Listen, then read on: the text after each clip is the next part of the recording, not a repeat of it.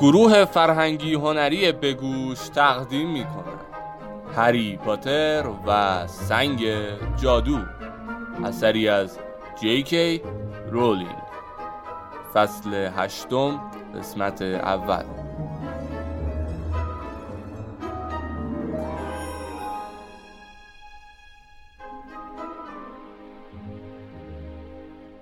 استاد درس مجنون‌ها.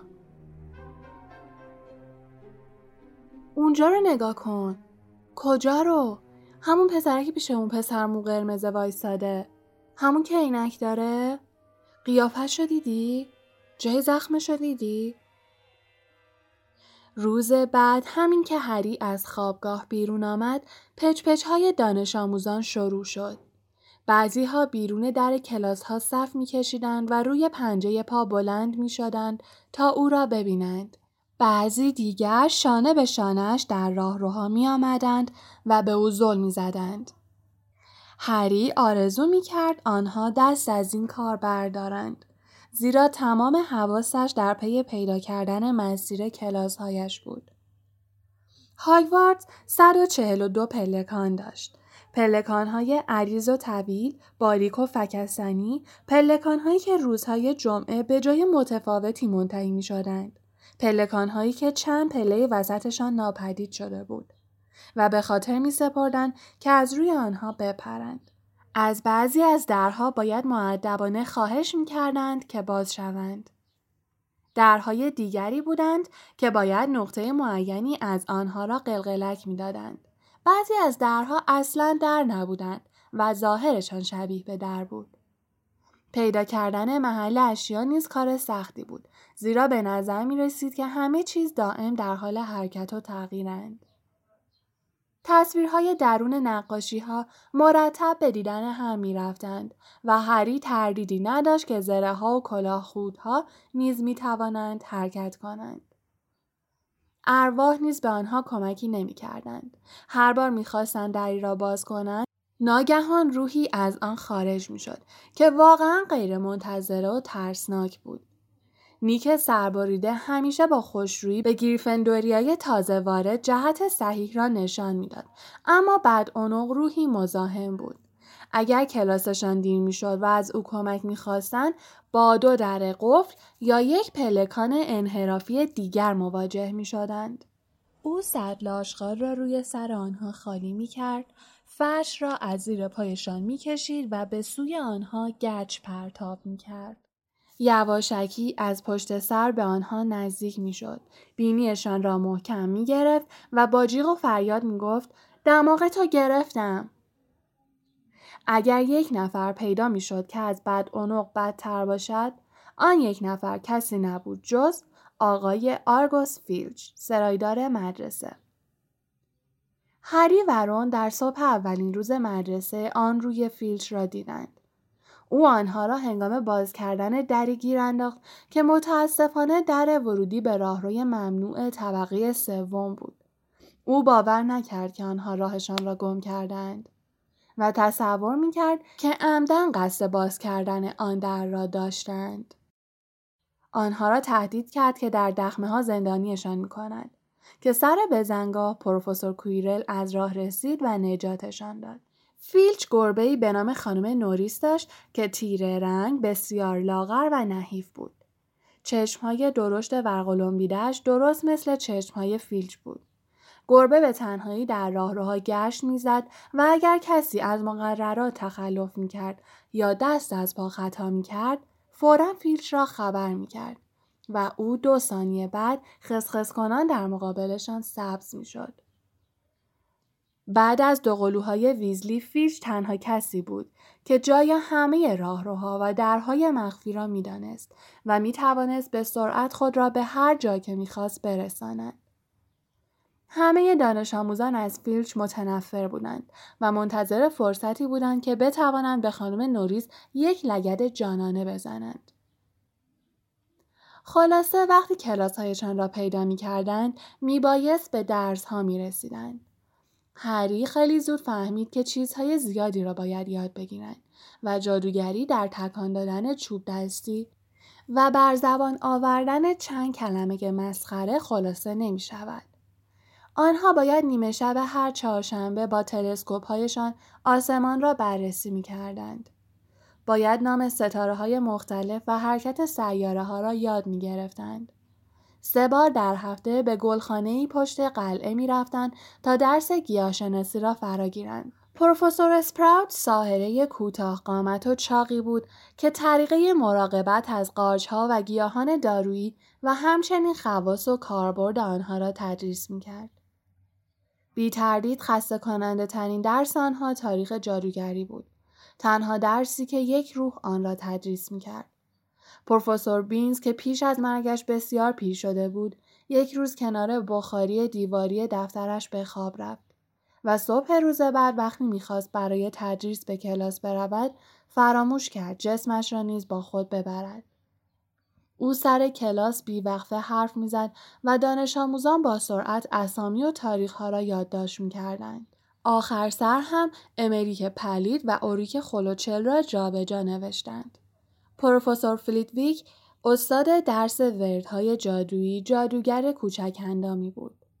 برای اینکه بتواند از پشت میزش دانش آموزان را ببیند، ناچار بود یک خروار کتاب زیر پایش بگذارد. او در اولین جلسه درس فهرست اسامی را برداشت و تا چشمش به اسم هری افتاد، از هیجان جیغی کشید و از روی کتاب‌ها پایین افتاد. رفتار پروفسور مکگوناگال نیز متفاوت بود. هری درست حد زده بود.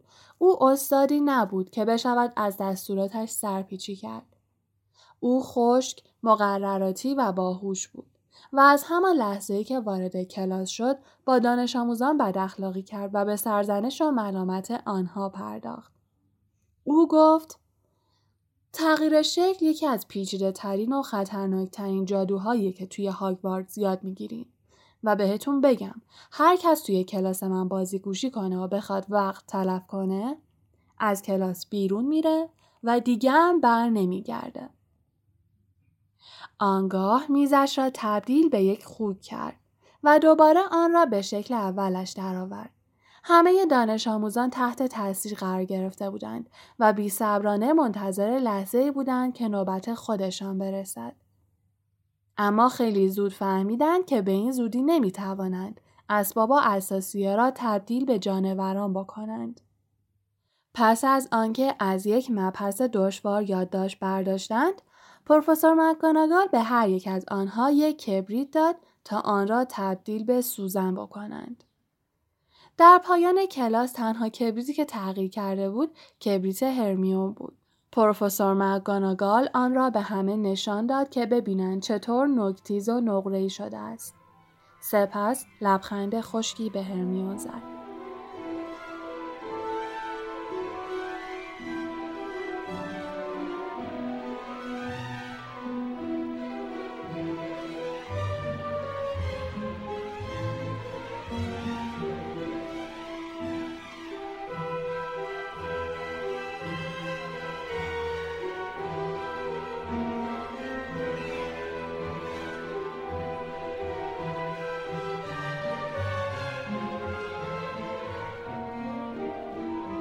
کلاس دفاع در برابر جادوی سیاه یکی از درس‌هایی بود که همه انتظارش را می‌کشیدند. اما درس‌های کویرل کمی مضحک و مسخره از آب درآمد. در کلاس درس بوی سیر پیچیده بود.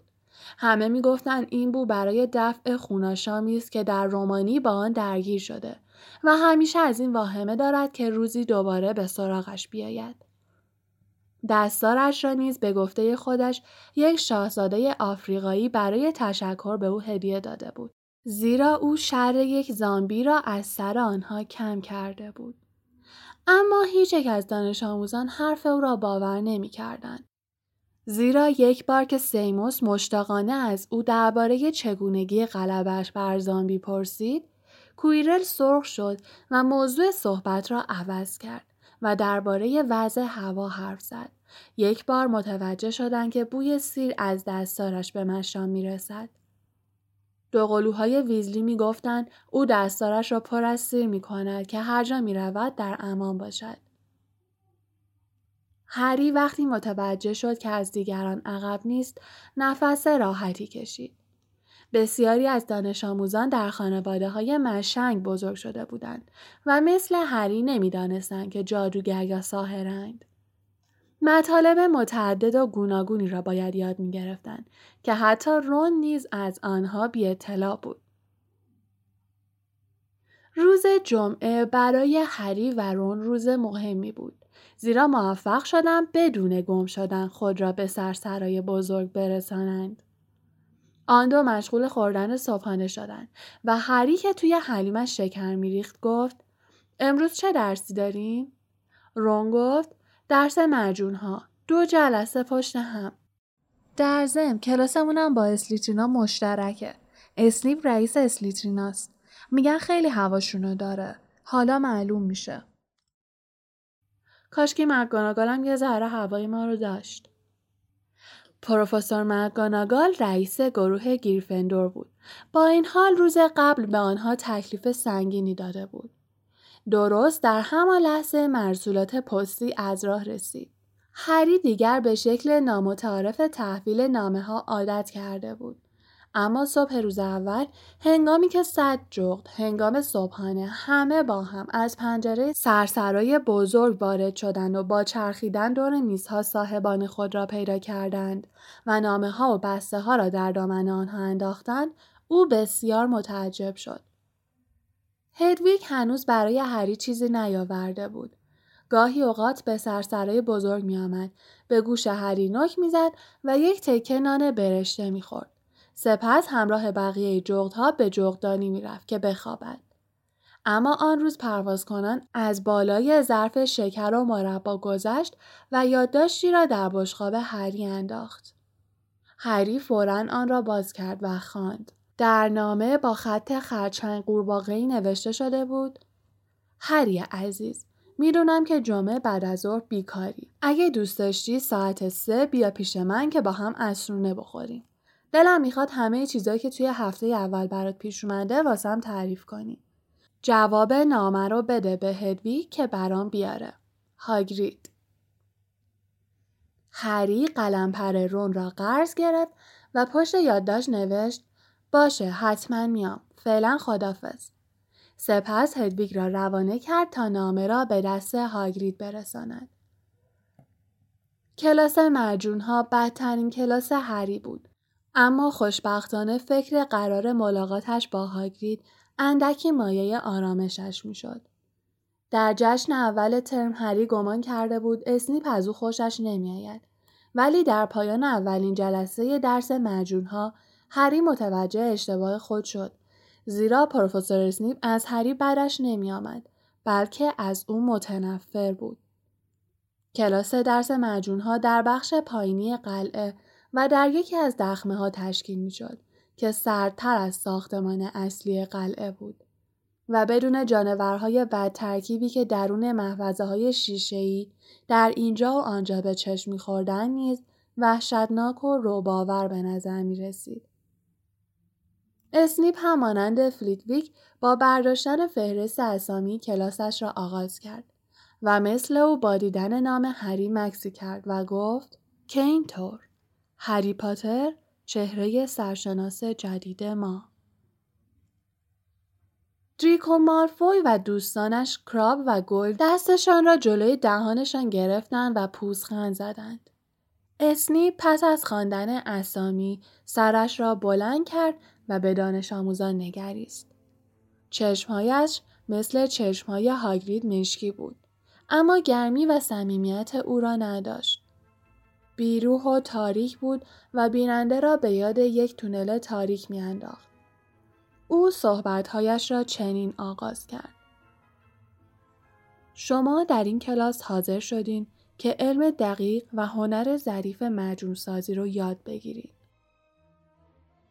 صدایش چنان ضعیف بود که به نظر می رسید پچ پچ می کند، اما همه همه ی حرفهایش را می شنیدند. اسنیپ همانند پروفسور مکگوناگال به راحتی توانست کلاس را اداره کند و دانش آموزان را ساکت نگه دارد. او ادامه داد: شاید کسی باورش نشه که این درس نوعی سحر و جادوه. چون اینجا ما با حرکت‌های مسخره چوب دستی کاری نداریم. من از شما توقع ندارم بتونین زیبایی پاتیلی رو درک کنین که محتویاتش آروم آروم میجوشه و روش کفای درخشانی جمع میشه. یا تاثیر دقیق مایعاتی رو تشخیص بدین که توی رگ‌ها نفوذ میکنه، مغزها رو جادو میکنه و حواس رو مختل میکنه. من قادرم به شما آموزش بدم که چطور شهرت رو داخل بطری کنین، چطور افتخار دم کنین و حتی چطور جلوی مرگ رو بگیرین. البته مشروط به این که شما مثل شاگردای سابقم خنگ و کودن نباشین. پس از صحبت‌های اسنیپ همه ساکت‌تر از قبل شدند. هری و رون که از تعجب ابروهایشان را بالا برده بودند، نگاهی به هم کردند. هرمیون گرنجر روی نیمکتی نشسته بود و بی‌صبرانه منتظر فرصتی بود که ثابت کند خنگ و کودن نیست. ناگهان اسنیپ گفت: پاتر، اگه ریشه یا سیاب شده گل سوسن رو به محلول دم کرده گیاه افسنتین اضافه کنیم، چی به دست میاد؟ ریشه آسیاب شده چی با محلول دم کرده چی؟ هری نگاهی به رون انداخت. او نیز مثل خودش گیج شده بود، ولی هرمیون دستش را بلند کرده بود که به سوال پاسخ گوید. هری گفت: نمیدونم آقا. اسنیپ پوزخندی زد و گفت: نه بابا، شهرت خشک و خالی هم فایده‌ای نداره. اسنیپ توجهی به هرمیون که دستش را بالا برده بود نکرد و ادامه داد: خب پاتر، بذار یه چیز دیگه بپرسم. اگر پادزهر بیزوار لازم داشته باشیم، کجا باید دنبالش بگردیم؟ مالفوی، کراب و گویل به هری خندیدند، اما او به آنها توجهی نمی کرد. هری دوباره گفت: نمیدونم آقا. فکر می کردم قبل از اومدن به اینجا یه نگاهی به کتابات کردی. هری خیلی به خود فشار آورد تا توانست مستقیم در چشمهای بیروح او نگاه کند.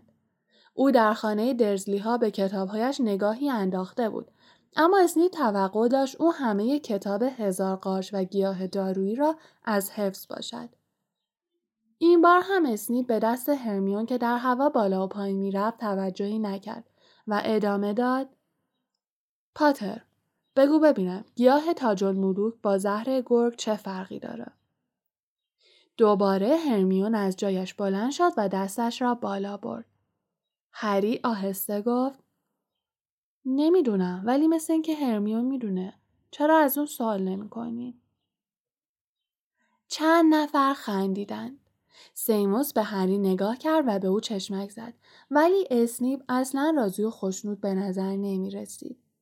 با بدخلقی از هرمیون خواست که بنشیند و به هری گفت: پاتر، محض اطلاعت بگم که از گل سوسن و گیاه هفستنین معجون خواباوری درست میکنن به اسم شربت زندگی فلاکتبار که خیلی قوی و موثره. پادزهر بیزوار هم سنگیه که از معده بز بیرون میارن و جون انسانو در برابر بسیاری از سمها محافظت میکنن. تاج‌الملوک و زهر گرگ هم هر دو یک گیاهن که به نام گل آلاله هم معروفن. خب پس چرا یادداشت نمیکنی؟ بلافاصله همه قلمپر و کاغذ پوستیشان را برداشتند و هم همه‌ای در کلاس برپا شد. اسنیپ با صدای بلندی گفت: به علت گستاخی پاتر یک امتیاز از گروه گریفندور کم می‌کنم. پس از شروع درس وضع گریفندوری‌ها چندان بهتر نشد. اسنیپ کلاس را به گروه‌های دو نفری تقسیم کرد تا سرگرم تهیه معجونی برای درمان جوش بشوند. با شانل سیاه و بلندش در کلاس قدم میزد و از دانش آموزان که یا مشغول وزن کردن گزنه های خشک بودند یا دندان مار خرد میکردند ایراد میگرفت. تنها کسی که اسنیپ از او ایراد نمیگرفت مالفوی بود. به نظر میرسید از او خوشش میآید. هنگامی که به دیگران میگفت که به پاتیل مالفوی نگاه کنند که چقدر عالی حلزونهای شاخدارش را آبپز کرده است، دود سبز رنگی در دخمه پیچید و صدای فیس فیس به گوش رسید. بر اثر سهلنگاری نویل، پاتیل سیموس ذوب شده بود و روی سنگفرش دخمه سرازی بود و به پای هر که می‌رسید کفشش را سوراخ می‌کرد. در ظرف چند ثانیه همه دانش آموزان کلاس روی چهارپایه‌هایشان ایستاده بودند. در این میان ردای نویل در اثر واژگون شدن پاتیل آغشته به معجون شد و جوش‌های ملتهب و قرمزی روی دست و پایش پدیدار گشت. نویل از درد ناله و زاری کرد. اسنیپ با عصبانیت به نویل گفت: ای پسر احمق. سپس چوب دستیش را تکاندند و بلافاصله سنگفرش دخمه را پاک و تمیز کرد. سپس رو به نویل کرد و گفت: حتما قبل از برداشتن پاتیل از روی آتیش تیغای جوجه تیغی رو توش ریختی. در همان لحظه روی بینی نویل چند جوش پدیدار شد و نویل همچنان ناله میکرد. اسنیپ به تندی به سیموس گفت: زودتر اینو به درمونگاه برسون. آنگاه دور هری و رون که در مجاور نویل مشغول کار بودن چرخی زد و گفت: آهای پاتر، چرا بهش نگفتی تیغا رو توی پاتیل نریزه؟ فکر کردی اگه اون کارشو اشتباه انجام بده به نفع تو میشه؟ این اشتباه تا باعث شد گریفندور یه امتیاز دیگه از دست بده. این واقعا بی‌انصافی بود و چیزی نمانده بود که هری اعتراض کند، اما رون از پشت سر به او سقلمه‌ای زد و آهسته گفت: ولش کن، ادامه نده. شنیدم اسنیپ خیلی عصبانی و بد اخلاق میشه. یک ساعت بعد آنها از پله ها بالا رفتند و از دخمه خارج شدند. هری در فکر بود و حوصله انجام هیچ کاری را نداشت. در هفته اول او باعث کم شدن دو امتیاز از گروه گریفندور شده بود. چرا اسنیپ آنقدر از او متنفر بود؟ رون گفت: بیخیال، هری اصلا خودتو ناراحت نکن. اسنیپ همیشه از فرد و جورج هم امتیاز کم میکنه. راستی میشه منم با تو به دیدن هاگرید بیام؟ ساعت پنج دقیقه به سه آن دو از قلعه خارج شدند و از محوطه گذشتند. هاگرید در یک کلبه چوبی کوچک در حاشیه جنگل ممنوع زندگی میکرد. یک کمان تفنگی و یک جفت گالش کنار در کلبه به چشم میخورد. وقتی هری در زد، صدای کشیده شدن ناخن و پارس سگی از داخل خانه شنیده شد. بعد صدای هاگرید را شنیدند که میگفت: برگرد فنگ، برگرد. در باز شد و چهره پرموی هاگرید در آستانه در پدیدار شد. هاگرید گفت: یه دقیقه صبر کنیم. فنگ، برو عقب، برو عقب دیگه. هاگرید قلاده سگ سیاه و عظیم‌الجثه شکاری را محکم گرفت و آنها را به داخل کلبه‌اش راهنمایی کرد. کلبه هاگرید یک اتاق بیشتر نداشت و از سقف آن قرقاول و ژامبون آویزان بود. یک کتری مسی روی آتش می‌جوشید. در گوشه اتاق یک تخت بزرگ بود که روی آن یک لحاف وصل پینه‌دار افتاده بود. هاگرید گفت: راحت باشین. در همان لحظه قلاده سگ شکاری را رها کرد و سگ به سمت رون رفت و گوشش را لیسید. آن سگ هم مثل هاگرید آنطور که ظاهرش نشان میداد وحشی نبود. هاگرید در یک قوری بزرگ آب جوش ریخت و کیک های کشمشی را در یک بشقاب گذاشت. هری گفت: این دوستم رونه. هاگرید به ککومک های رون نگاهی کرد و گفت: یه ویزلی دیگه، درسته؟ من نصف عمرم رو صرف بیرون کردن برادرای دوقلوی تو از جنگل کردم. کیک های کشمشی مثل سنگ بودن، اما هری و رون به روی خود نیاوردند و وانمود کردند که از خوردن آنها لذت میبرند و در همان حال درباره کلاس هایشان توضیح دادند. سگ شکاری سرش را روی زانوی هری گذاشت و ردایش را با وزاقش خیس کرد. وقتی هاگرید به فیلچ لقب پیر خرف را داد، هری و رون خوشحال شدند. هاگرید گفت: راستی اون گربهه، منظورم خانم نوریسه. دلم میخواد یه بار فنگو بفرستم سراغش. آخه هر وقت میرم تو قلعه مثل سایه دنبالم میاد. یه لحظه از دستش خلاصی ندارم. فیلچونو وادار به این کارا میکنه. هری ماجرای کلاس اسنیپ را برای هاگرید تعریف کرد و هاگرید نیز مانند روم به او گفت که جای نگرانی وجود ندارد، زیرا به ندرت ممکن است اسنیپ از کسی خوشش بیاید. هری گفت ولی مثل این که واقعا از من متنفره. هاگرید گفت چرند نگو، چرا باید از تو متنفر باشه؟ اما هری متوجه شد که هاگرید هنگام گفتن این جمله نگاهش را از او می‌دزدد. هاگرید از روم پرسید راستی داداشت چطوره؟ چارلی رو میگم.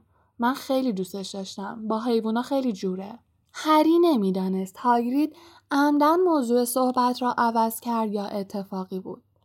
رون شروع کرد به توضیح دادن درس‌های چارلی درباره اژدها و هری تکه روزنامه‌ای را که روی میز کنار روی قوری بود برداشت. یک تکه از روزنامه پیام امروز بود. در آن نوشته شده بود آخرین خبر از سرقت گرینگوتس. تحقیقات پیرامون سرقت گرینگوتس در تاریخ سی و یک ژوئیه همچنان ادامه دارد. عموماً بر این عقیده‌اند که جادوگر با ساحره‌های ناشناسی از دنیای سیاه در این سرقت دست داشتند. جن‌های گرینگوتس امروز به صراحت اعلام کردند هیچ چیز به سرقت نرفته است و در واقع گاو صندوق مورد نظر سارقین همان روز خالی شده است. امروز بعد از ظهر جن سخنگوی گرینگوتس اظهار داشت ما اعلام نمی کنیم که درون گاو صندوق چه بوده است، بنابراین به صلاح خودتان است که پیرامون این موضوع کنجکاوی نکنید. هری به یاد حرف رون در قطار افتاد که گفته بود یک نفر قصد سرقت از گرینگوتس را داشته، اما درباره تاریخ آن صحبتی نکرده بود. هری گفت هاگرید، سرقت گرینگوتس روز تولد من اتفاق افتاده. شاید دقیقاً همون وقت که ما اونجا بودیم. هری این بار دیگر تردیدی نداشت که هاگرید از نگاه کردن به چشمهای هری خودداری می‌کند. زیر لب قرلندی کرد و یک کیک کشمشی دیگر به او تعارف کرد. هری دوباره خبر را خواند. گاو صندوق مورد نظر سارقین همان روز خالی شده است. اگر برداشتن آن بسته کوچک و کثیف خالی کردن محسوب می شد، هاگرید گاو صندوق شماره هفتصد و سیزده را خالی کرده بود. آیا آن بسته همان چیزی بود که سارقین به دنبالش بودند؟ هنگامی که هری و رون به سمت قلعه پیش می رفتن، جیب‌هایشان پر از کیک‌های کشمشی بود که هاگرید به زور به آنها داده بود و آنها نیز مؤدبانه پذیرفته بودند. هری در این فکر بود که هیچ یک از درس‌های مدرسه به اندازه صرف عصرانه با هاگرید فکر او را مشغول نکرده است. آیا هاگرید آن بسته را درست به موقع برداشته بود؟ اکنون آن بسته کجا بود؟ آیا هاگرید درباره اسنیپ چیزی می‌دانست که نمی‌خواست به هری بگوید؟